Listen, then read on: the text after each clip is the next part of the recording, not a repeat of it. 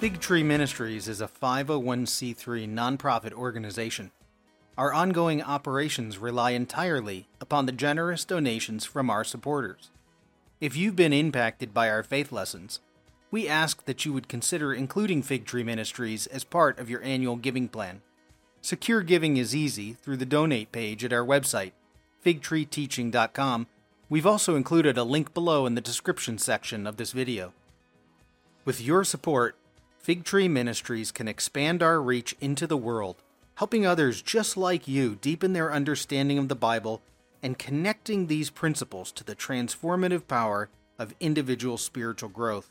All of this is so that we as a community can positively impact the kingdom of God in the world today. So may God richly bless you in all of your studies. All right, so we're going to start this morning. This is going to be two sessions in a row, and we're going to look at the crucifixion. And we're only going to look at the crucifixion through the lens of Mark.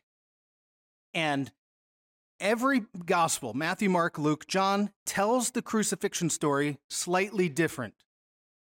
There's a lot of things that are the same, but there are things that are different. And we're going to look at Mark, and he's going to have some very specific details in a very particular order, and we're going to say, what's he up to? And what scholars think, what Mark is telling us, is there's a procession that moves towards the cross, and that that procession is a coronation ceremony and it comes from the Roman culture. Mark puts it in an order that says, that speaks to the culture. Now, for those on video, and I'm just going to say this for those listening online, right now, this class is taught every Sunday morning. It's live, and then we put the recording on YouTube. So that's what you may be seeing on YouTube. We're going to change our format, and we're going to move it to midweek not sure of the date yet, but midweek or what day of the week. And then it's going to go broader. We're going to actually have it live. Uh, there's going to be a way to sign up if you uh, would like to join live. Many people would rather do a live class. It'll be via Zoom, and um, that will be coming soon. And just pay attention to our videos or any announcements, and then you can go to our website and uh, there will be announcements on it too. But we're changing the format. So what I need to do is four years ago we started the Book of Mark in this class that I met. So we're going to do the conclusion. We're going to do that. We, we got almost to the end and a pandemic hit and we took a year and a few months off. So this is where we're at today. We're going to do the last two bits of Mark because then the format's going to change.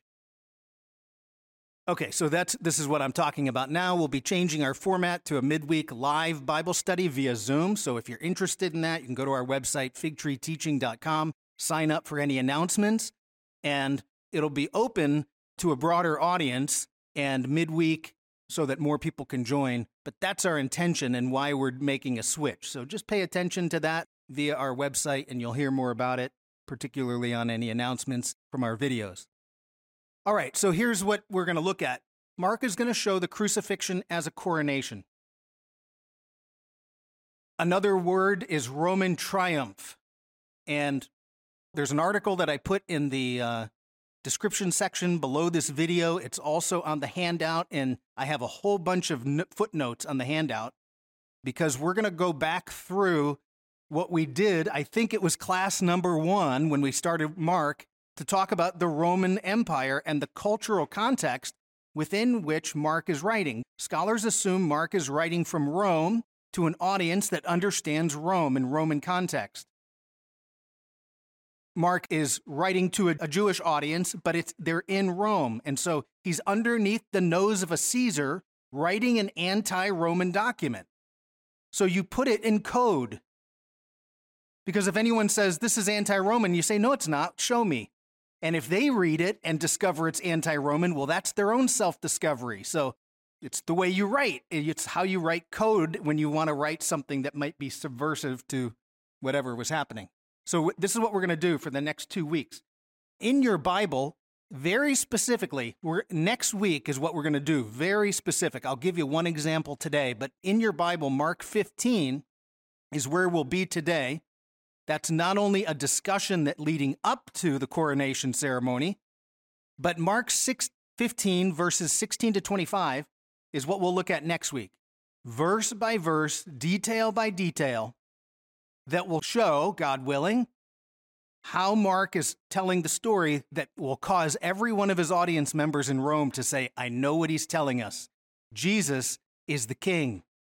And this is his procession, his triumph. Now, it's the opposite of what you think, right? Kings are supposed to live and reign, and you reign with power, and you get authority and glory and all that. No, no, no. Not in God's kingdom. You don't. It's the opposite. So it's actually pretty amazing if we have eyes to see what Mark is doing. And of course, that takes some work because we're 21st century Westerners. Okay. So I think the message here is what Mark is telling us is that Jesus is, in fact, the true king. Who is the king? Because his audience has a king, the Roman emperor, who declares that he's all kinds of things, as we'll see today. And Jesus is going to show up in that cultural context, and the, the gospel writers are going to say, oh, no, he's not. Jesus is king, but he's going to let you decide that. You have to come to that conclusion. God is not. Uh, God does not treat his uh, his creation despotically. He's not a dictator. He doesn't demand that you believe. He wants you to choose to believe and discover it for yourself. And then one of the things that when we say something like this, Jesus is the true king or Jesus is the son of God or something like that, in the first century, we often say that. Let me back up. We often say that as a theological proposition. We believe, we assent intellectually to this belief. Jesus is the Son of God, Jesus is the King. And that's a, to us a theological proposition. You believe it or you don't, and then that's kind of how we function theologically. But in the first century, that wasn't a theological proposition. It was a very real question who's king? And your answer might, depending on who is emperor at the time, be life and death.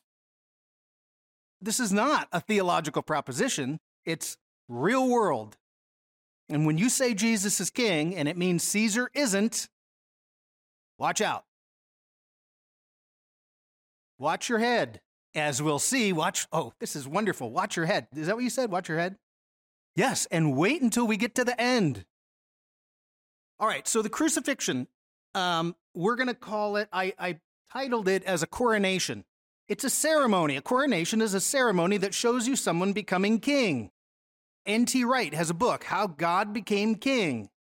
And it goes through all of the stuff that we're talking about, using the Roman culture to say Jesus is now king.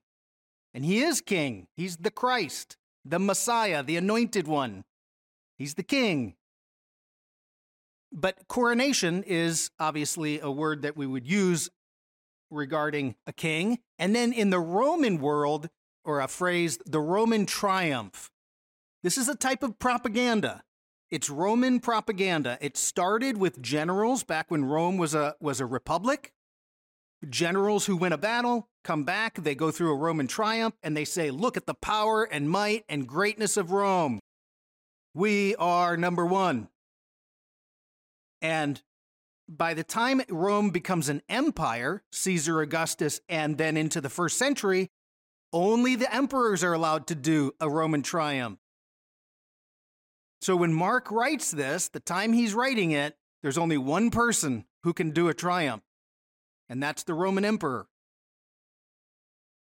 So it's real world implications for Mark and his audience when they read it and say, aha, and know what Mark is telling us.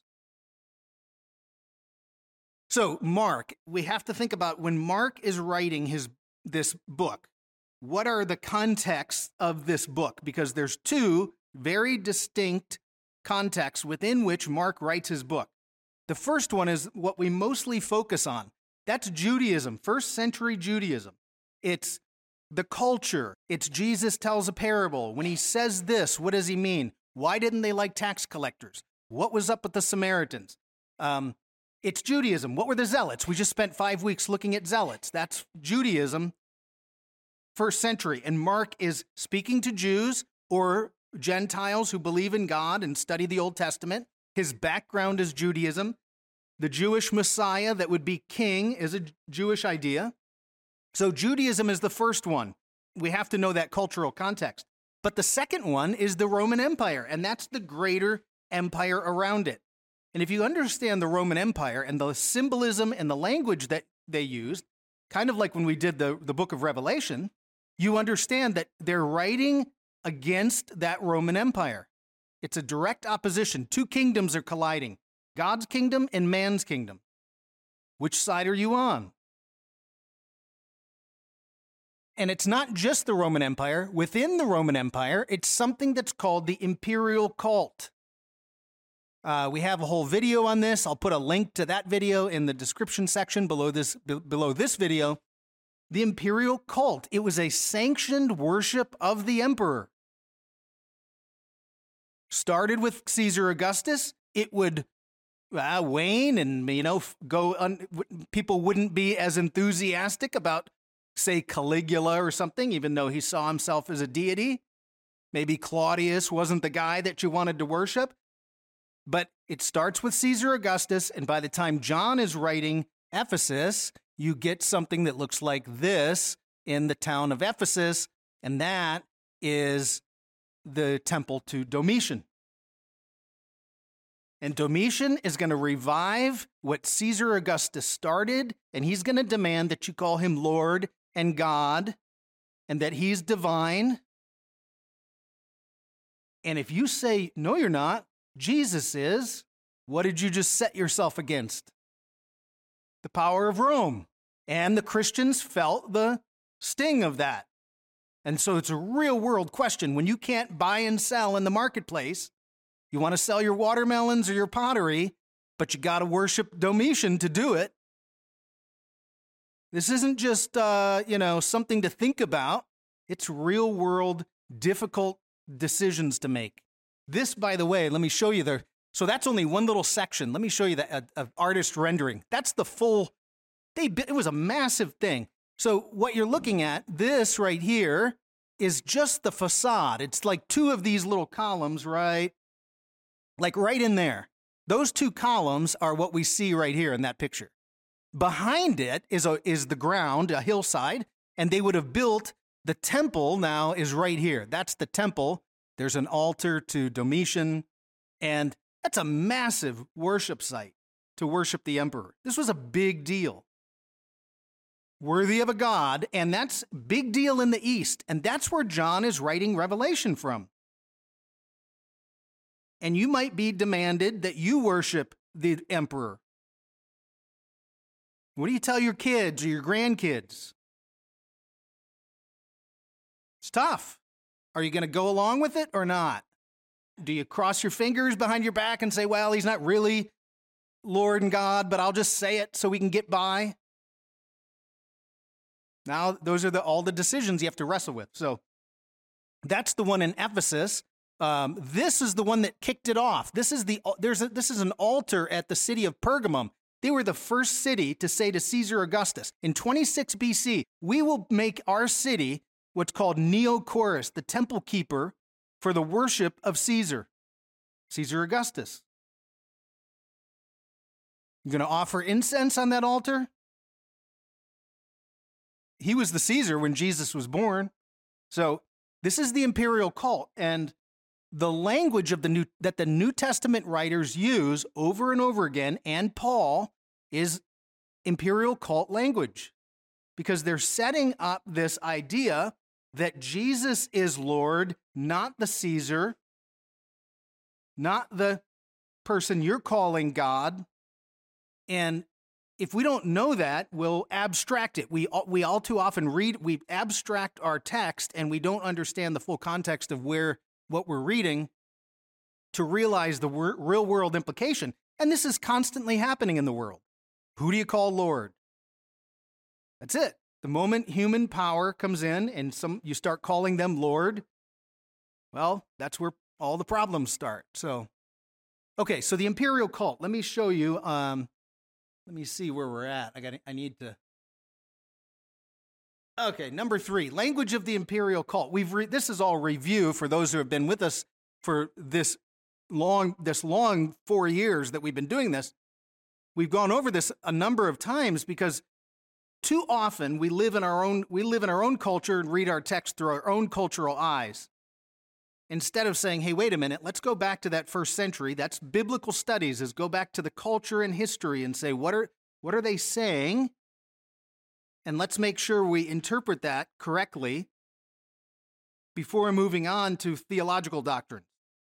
So, imperial cult, for instance, the imperial cult, the good news is the announcement of a king for the imperial cult, imperial cult. Now, it's also in Isaiah. Isaiah announces the good news that there's a king is coming back. Jerusalem, aren't you happy? So I, it goes it goes back to Isaiah. It goes back further than that. It goes the writings of Homer talk about the good news when when the gods deliver you a message. So the good news has a thousand years of of historical use for kings and gods. And so the Romans said, "Look, it is good news that Caesar Augustus was born." There's a uh, on your handout. I put a link. It's a Wikipedia page to a an inscription. We've read it a number of times in this class, and it's an inscription from Priene, which is in Turkey. And the, the inscription says, We celebrate the good news of the birth of Augustus, our God. His birth was the good news for the world. Okay, next one is the Roman triumph. This is what we're going to do next week. The Roman triumph or a coronation is something Paul says uh, writing before Mark, we think, that it's like a triumphal procession that Jesus leads us in. So he's using the language of the, the Roman triumph in his letter to Corinthians. Uh, there's a emperor's advent, the arrival of an emperor. Well, we have Advent season every year. Around Christmas, we celebrate the advent of Jesus. Well, they had an Advent season or an advent of the emperor. In fact, what are we waiting for? The second advent, right? And there's a group of Christians who back in the 1800s studied their Bible and said, wait a minute, the reason Jesus isn't coming back, second advent, is because we're not worshiping on the Sabbath. We need to honor the seventh day. So the seventh day Adventists want to usher in the second advent by going back to the Bible and worshiping on the Sabbath. That's why Seventh day Adventists worship on Saturday. So we have it, we have an entire denomination of Christianity that is all about the Advent. A parousia, this is a return. Same thing, we're talking about the return. Paul uses the word that says when Christ returns, we're all going to get caught up with him. A return is the king shows up. Uh, you have an earthquake. There's a fire. The government shows up and says, Here's a bunch of money. I'll be back in about a year and see how you did. And when the when the king returns, everyone wants to show them what they did. It's a parousia, a big event in the Roman world that the emperors would do. And then um, apotheosis. Apotheosis is the elevation of someone to a godlike status or sitting at the right hand of a god. So Jesus' ascension is an apotheosis. And they all said, oh, the Roman emperors have an apotheosis. Julius Caesar, we saw a comet go up in the sky. That means he's, he's sitting in, in heaven as a god, and his son, Augustus, is now the son of God. And, the, and it flows downhill. Every time an emperor dies, somebody claims to see a comet. He's ascending to heaven. And so Jesus does the same thing. And so we'd say, well, who's sitting at the right hand of God? That's the question. Let me show you just to make sure you know I'm not just making this stuff up. This is a, is Titus. So Titus, uh, that's the Arch of Titus, and the Arch of Titus celebrates the sack of Jerusalem. There's a there's a uh, it's a relief of them carrying away the menorah. And if you notice, here's Titus. Here's Titus. That's him in the back. And you notice there's an eagle right in front of him. That's an eagle. He's riding an eagle's wings up to heaven. That's called you can you can Google the apotheosis of Titus and you'll get that picture. He's ascending to heaven to sit at the right hand of his Father, which makes his then next in line Domitian, the Son of God. And the question is is Domitian the Son of God? Is he going to bring order to your life? Nope. He'll bring more taxes. And the Roman emperors, its power, its might, its war. And after we destroy you, then we can have peace. That's the opposite. The Christian way is we're going to form a covenantal relationship. It's about relationship. There's forgiveness. That brings about peace. So there's it's the exact opposite of the way the world does business. And I think Rome is just the representative of the world. Okay, I mentioned a couple times Caesar Augustus because this is the person who was uh, on the throne when Jesus was born. And that's what, when we did the Christmas story, you set Jesus' birth against this guy. If we miss that, we miss a big piece of what the Gospels are telling us, what the stories are, what the Gospel writers are communicating to us. So, for instance, Luke verse uh, chapter 2 verse 1 in those days caesar augustus issued a decree. So we know that caesar augustus was the roman emperor at the time of jesus birth and oh by the way his one of his titles was son of god because julius caesar ascended to heaven after his death making augustus son of god. How do you feel about that? Why does uh, when they're walking to Caesarea Philippi and they walk past a temple to Caesar Augustus that was built by Herod the Great. And then Jesus says, Who do you think I am? And Peter says, You're the Son of the living God. You're not the Son of the dead God, you're the Son of the living God. Now, I don't know where that is, but it says in the area of Caesarea Philippi, and only Four miles away from Caesarea Philippi is a temple to Caesar Augustus, calling him Lord and God and the Son of God. So that fits. Can you imagine Jesus stops with that temple and right over his shoulder, and his disciples are looking at him and the temple in the background, and he says, "Who do you who do you think I am, or say I am?" Ah, you're the Son of God. It makes a it makes a just a brilliant picture and his it would make his not that Jesus' teachings are need to be amplified more, but that would amplify his teaching. Okay, so this is a big deal. Caesar Augustus was called Lord. He was called Son of God because his father, Julius Caesar, was said ascended to heaven. He was said to be divine. He was God from God. And that's why when you put his face on a coin, the zealots especially went nuts. We're not going to pay taxes to that guy who calls himself Lord and God.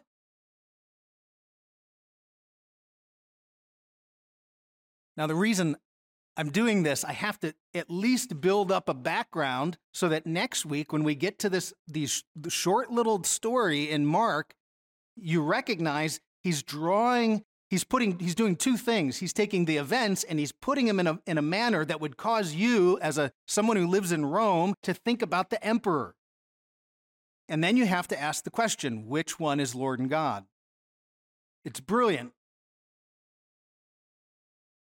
All right so crucifixion as a coronation. That's really the that's the main gist.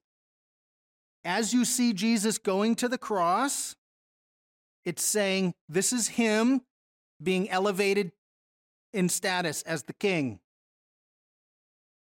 And all of the Gospels do the same thing, but they do it through the language, the symbols, the communication of first century thinking. And if you're questioning the Roman Empire underneath the nose of Caesar, then you better do it in a way that is doublespeak so you can plausibly deny that that's what you meant. Because the Rome would Rome would boycott they they would uh, burn any scrolls that were anti-Rome. You can't question the authority of the Roman emperor. Okay, so here's what we're going to do. Let's uh, I want to show you a couple things of the way that Mark tells us this story. It's in the literary telling of the story that you see the details jump out at you. But if you don't know it's there, well, you, we'll just read right past it. So the first one is, and this is, we've done this so many times in this class. I really want to just get it on the video because it's so, this is such a, it's such a cool one. If you know it's there, it's called inclusio. And inclusio is a, people who make movies today do this. They start the movie with one thing and it's kind of like, what are they talking about? And by the time you get to the end, it's the same scene and you go, ah, I know what they're talking about. You begin with something, you end with something, and that that kind of forms like an envelope and it says everything in between is pointing to that. So it kind of summarizes. It's a way to summarize. You find inclusio in small paragraphs, you find inclusios in entire letters. So inclusio looks something like this if we graphically depict it. You start with an idea or a word or a concept or something at the beginning you then end with the same idea, word, concept. And as you draw that out, if you know what you're looking for, literary device, you would say, aha, that summarizes my message. That's inclusio. That's what it does. So let me give you an example. Don't turn there. I'll just do this really quick because you can check it out later if you'd like. But the book of Acts starts Acts chapter 1, ends Acts chapter 28. It's a wonderful inclusio here. So, Acts chapter 1, very first thing that happens Jesus is uh, resurrected. He's walking around for 40 days with his disciples and he's teaching them about the kingdom of God. He's proclaiming or teaching about the kingdom of God. That's how Acts starts. How does Acts end? Very last sentence of the letter of the book. Paul is in Rome and he's proclaiming or teaching about the kingdom of God. In fact, the very last word of the book of Acts is this word that means unstoppable. The kingdom of God is unstoppable. This is what it looks like when the kingdom of God is advancing. That's the book of Acts. It starts in Jerusalem, it goes to Samaria or Judea, Samaria, and then to the ends of the earth. And even Paul is trying to get to the Caesar to proclaim the kingdom of God. That's what the kingdom of God looks like. And can you stop it? No. And man, from the beginning of time, tries to stop the kingdom of God, and they can't. So it's a great, it's a wonderful way to think, to read the book of Acts through the lens of kingdom of God. And you'll see the Holy Spirit is just moving the entire way through, building that kingdom of God. Okay, so that's just one example of inclusio. It's a very powerful way to, to try to look for what the author is telling you about the book. So, what about Mark? Well, let's look at Mark. Mark 1 and Mark 15. Now, I'm going to 15 because if you read your little footnote on chapter 16, the scholars question when that was added to the book. Um, so, I'm going to stick with chapter 15. Mark 1 Jesus is baptized. A voice from heaven comes out and says, This is my son. And who's the voice? God. So he's declaring Jesus is what? Son of God. You get to the very end of the book, and if you want, you can look this one up. This is Mark 15 39, because we're going to be there in, in chapter 15. Mark 15 39 is a Roman centurion, a representative of Rome. He's looking up at the cross, and what does he say? Surely this man is the Son of God. What's the point of Mark's book?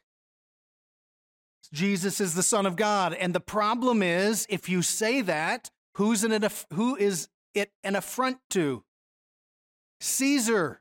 It's not just a theological proposition that, well, let me think about that, and maybe one day I'll assent to the idea that he's the Son of God. That's not the point in the first century. The first century is if you call him the Son of God, it means Caesar, this guy, isn't. And now you have a problem. Depending on who's in charge at the time and how radical they want to be about their the way that they are going to control things. Maybe you can't buy and sell. Maybe you are marginalized from society. How important is it to have a strong community if there's a possibility of you being uh, pushed aside, not being able to participate in the economy. Yeah, it's stated by a Roman. So when we look at this idea of Son of God, that statement by a Roman soldier, if you're a first century person in Rome, even if you're Jewish, you're like, uh oh. That's competition for Caesar. So it's very raw first century. Again, 2,000 years later, we mostly read it theologically and we've abstracted it, and we're, you know, by and large, a Christian nation. So you don't really, you don't have these problems that you do. Now, there are places in the world where you do have these problems. Because if you go to North Korea and say Jesus is Lord, it means the Kim family isn't. Uh oh. Because they have statues of the Kim family as deification of that family. So, again, why did they get rid of churches in North Korea when they became communists? Because they're their Lord and God, not Jesus. So it's okay. My whole point is this when we get to the end of Mark, the question is who's the real king? and we're going to present they're going to present jesus as becoming the king but it's an it's through an entirely different path the via sacra in rome the sacred road that leads up to the place where you proclaim your triumph then we're going to compare that to the via dolorosa the way of suffering oh in the kingdom of god how do you become king suffering. And we love being kingdom people. We're not too excited about being cross people. We prefer to have to do this without the suffering. So, is Jesus king? And this is what's going to happen. So, uh, this is just kind of a, we'll do it a little bit today as an introduction, and then next week we'll dive really deep into Mark 15 and those verses about the procession. So, you have a, a Mark 15, and if you want to turn there, go ahead. We'll, we'll be there in a minute reading this part right here. It's a conversation, it's a lead up conversation. And the whole, all the question that keeps going back and forth is Are you the king of the Jews? It's a great conversation between Jesus and Pilate. Now, just before that, the, the Jews are arguing Are you the Messiah? They don't call him the king of the Jews yet. Are you the Messiah? And you have to decide well, is he God's Messiah or not? And oh, by the way, the prophecy is God's Messiah will eventually become the ruler that the entire world bows down to. So if you know that much, you know that King of the Jews means everyone's bowing down to me. All right, so there's a lead up conversation. This is, we'll read the conversation in a minute uh, with Pilate. Especially, this is a wonderful conversation to read, particularly after doing five weeks on the Zealots because things will now stand out about the conversation based on our discussion of the zealots. Okay, then you get this little section, verse 16 to 32. That's the triumph or the coronation. And I'll show you that next week. Detail after detail after detail that comes right out of that Roman culture that says, this is how they're making him king. And then we get to this verse, Mark 15, 26, and what's the final analysis? He's king of the Jews, is what the sign says. And every gospel be- ends with this declaration Who's king? So, this is our big question and what Mark is telling us. And, you know, again, well, I'll show you. It's wonderful. God wants you to come to this conclusion on your own. It's wonderful to watch even how Jesus interacts with Pilate. He doesn't answer the question. You figure it out. It's great. And when you try to force people into the kingdom of God, it doesn't work. It has to be a process of self discovery. Same issue. It's we, we're, it, humanity has not changed. It's human nature, and you know, the other thing is there's a wonder, there's there's power in creating a message that you have to read below the surface, that you have to, that's often maybe in doublespeak or in deeper meaning. Because when you discover the deeper meaning, it's a process of self discovery that transforms you on the inside. if Jesus gave you all the answers right on the surface, eh, there might not be any transformation. But when you discover that the message underneath the text, it transforms you and you don't even know it's doing it because it's self discovery. That's what Jesus wants you to do. That's the whole power of telling a parable. Okay. Uh, I'm, well, I, I started late, and so we're running a little bit behind, but okay, here we go. Let's read this. Let's just read this, this quick conversation between Jesus and Pilate. So the, the Sanhedrin has decided enough with this guy. He's annoying us because everything he does works out and we're annoyed. So we're going to try to get rid of him because that's what we do uh, as humans. So they take him, Jesus, over to Pilate because, hey, we don't want blood on our hands. Let's convince Rome that he's trying to subvert Roman power. That's what Luke says. Luke includes a detail that says uh, Jesus is against paying taxes. That's the zealots. And that's what they're going to try to do is paint him as a revolutionary. Okay, verse uh, chapter 15 verse 1.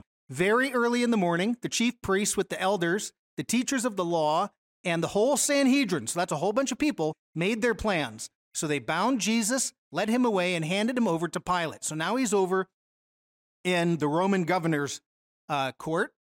And first thing Pilate says, Are you the yeah, there's the that's the main gist of this whole conversation, right? Because Mark is going to have to take a, a conversation that's been said and only give you the parts that he wants you to hear.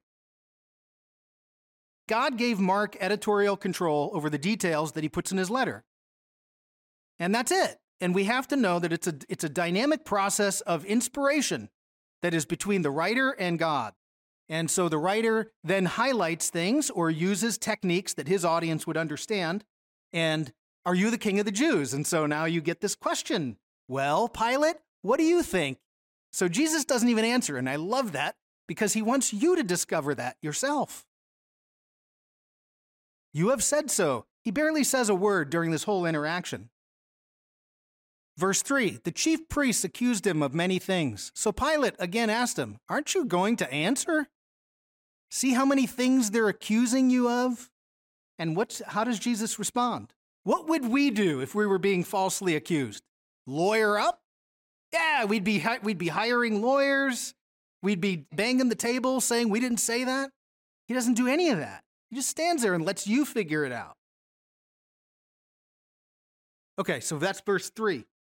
Next, verse 4.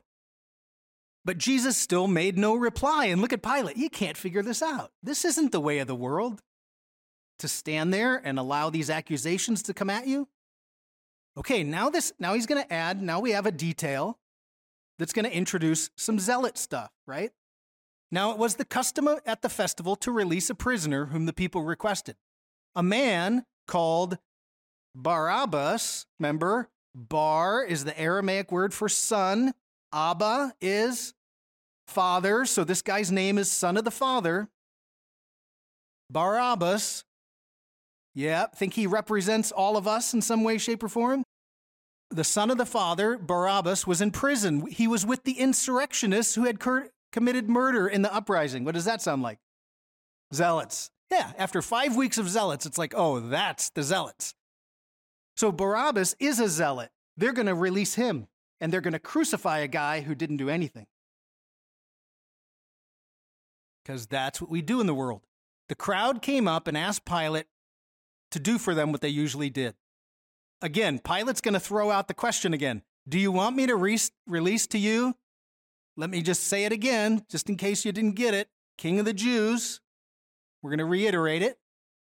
And Pilate, knowing it was out of self interest that the chief priests had handed Jesus over to him, he knows that they're falsely accusing him. But the chief priests stirred up the crowd to have Pilate release Barabbas instead. Next. And this part, ah, I'm just, every time I read it, I kind of get blown away because look what he asks. What shall I do then for the third time with the king of the Jews? Pilate asked them. Crucify him. What do humans do to the ideal? We murder it. You murder the ideal. You have a guy who hasn't done anything wrong, you have a guy who's sinless, everything works out to his advantage, it makes you look bad. So what do you do? You murder him. Where do we where have we heard this story before? Tell me about a guy who didn't do anything wrong, who was righteous, and then was murdered. Cain and Abel. We talked about it last week. Cain and Abel is the foundational story of humanity. What do you do to the ideal? You kill it because you're annoyed by it. What did Abel do wrong? Nothing.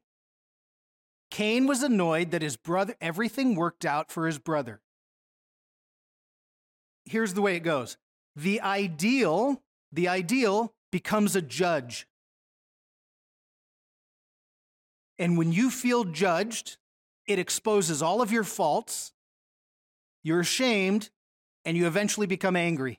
That's Cain and Abel. And what do human beings do today when, when they're confronted with the ideal? It exposes all of our faults. The person at work who was a valedictorian of their class and homecoming king or queen does everything right on the job, has a perfect smile, is charming, funny, everybody loves them, and they expose all of your faults. After a while, you become annoyed, angry, and in your heart, you begin to kill them. That's what we do to the perfect. That's the story of Jesus. That's what his brothers are doing to him. So it's the same old story of humanity. What crime has he committed? said Pilate. There is no fault here. Kill him anyways. So that's human nature. It's just a reflection. It's the reflection of Cain and Abel. It's a reflection of human nature. You have to have strong character to not murder the ideal, and you have to be able to forgive. And that's the message. It's the message of Genesis, it's the message of Jesus. Okay, and then here's the final sentence Wanting to satisfy the crowd, Pilate released Barabbas. Then he has Jesus flogged and handed him over to be crucified. And then next week, we're going to roll into this whole idea of the procession that's about to happen. Because then Mark says, Oh, yeah, you think that's just being put to death? Oh, no, no, no. He's being made king. And this is how it happens in God's kingdom. So uh, let me show you one thing, and this is not on your notes, so you'll have to come back next week because we'll reiterate this next week. This is the teaser for next week that Mark 15, 16 to 32 is a coronation ceremony. And I'm going to show you one detail, and it's one out of about 10 where you'll start to go, uh huh, something's going on here. Okay, it's a coronation ceremony or what's called a Roman triumph. Now, Roman triumphs had been going on for a long time as the generals would win a battle. The Roman triumph eventually becomes only for the emperors. So in, in Mark's day, it was only Nero, if we assume Mark is writing in the 60s, and Nero had a number of triumphs. So, what do you do in a Roman triumph? Well, there's a set order to it. It's just like Inauguration Day.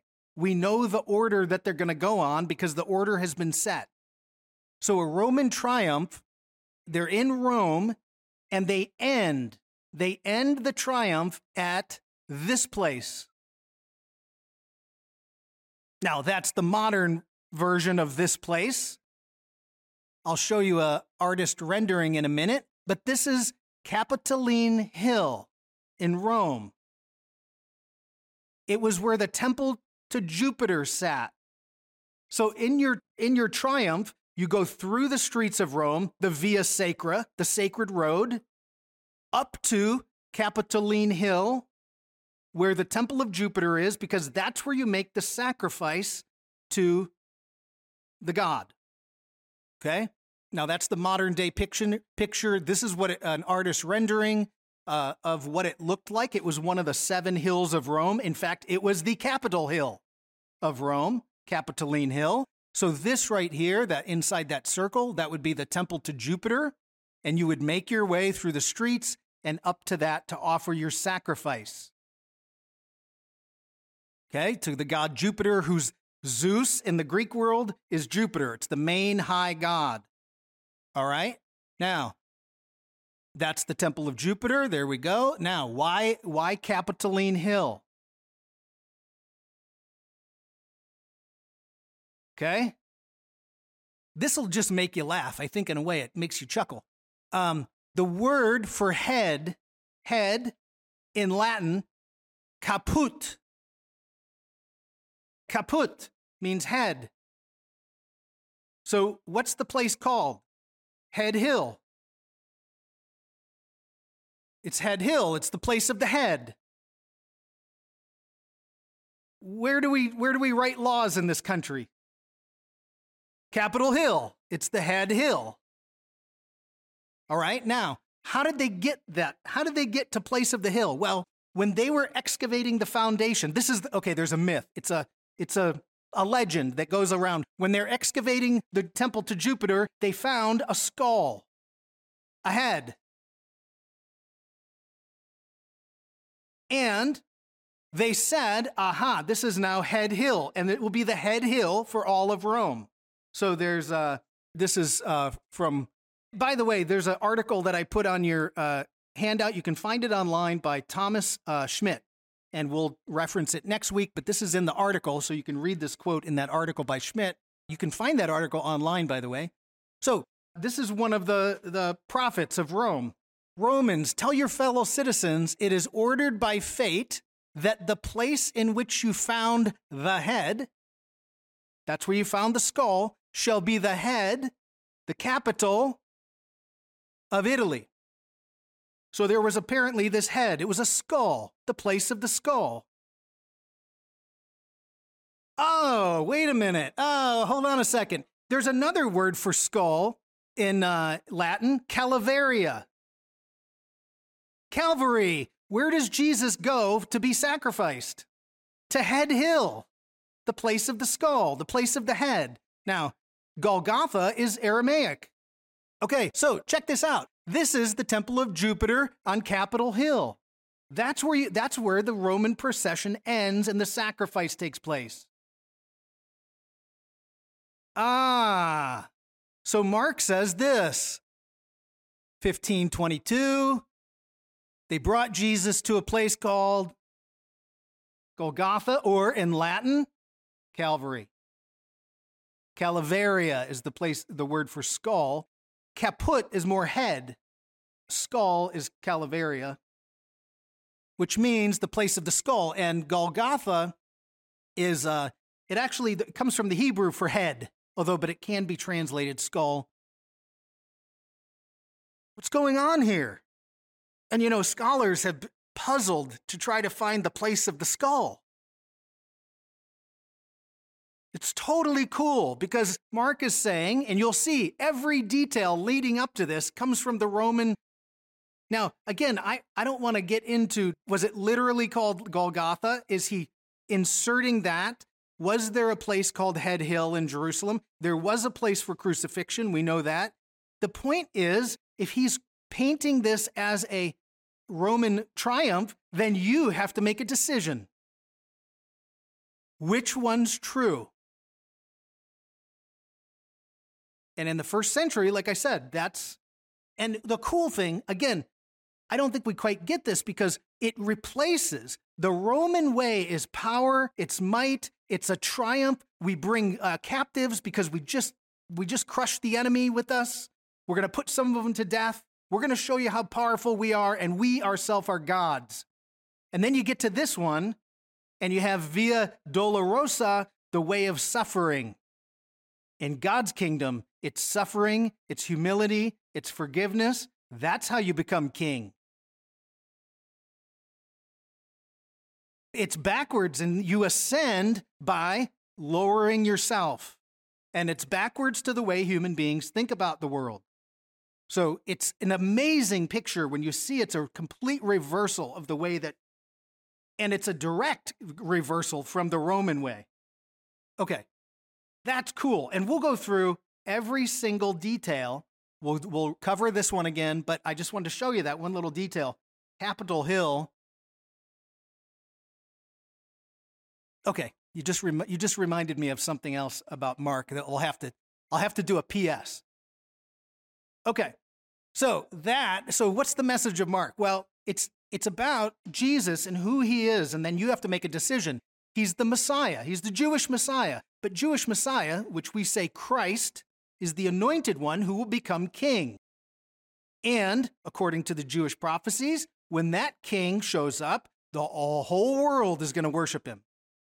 So if you know that prophecy, that subverts your power here on earth. He's the true Son of God, not the Caesar. So that's another way of that Mark is going to tell us he's the Son of God. He's the real king. And then finally, you be, it's how you become king. You become king through sacrifice and humility and forgiveness, not through power. So in God's kingdom, everything is reversed, which is really hard for human beings to accept. It's very difficult in the moment to allow yourself to suffer knowing that that's the path to go. It's very difficult to do.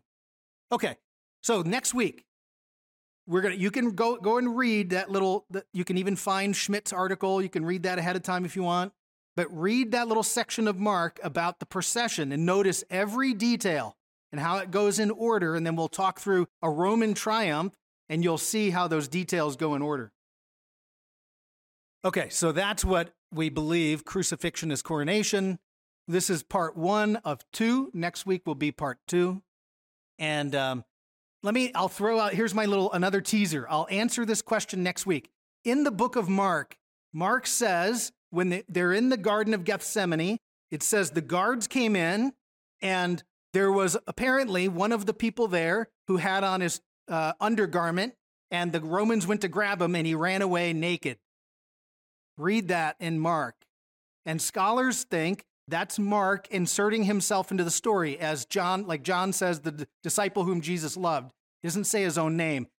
That Mark inserts himself into that story as the guy who ran away naked. Now, the question is, why? And us Westerners try to come up with a logical answer. But he's, he's a Jew in Jerusalem, and you only have one place that you ever consult, and that's your Old Testament. So check it out there's something about running away naked. Where's it at in your Old Testament? That's the second teaser.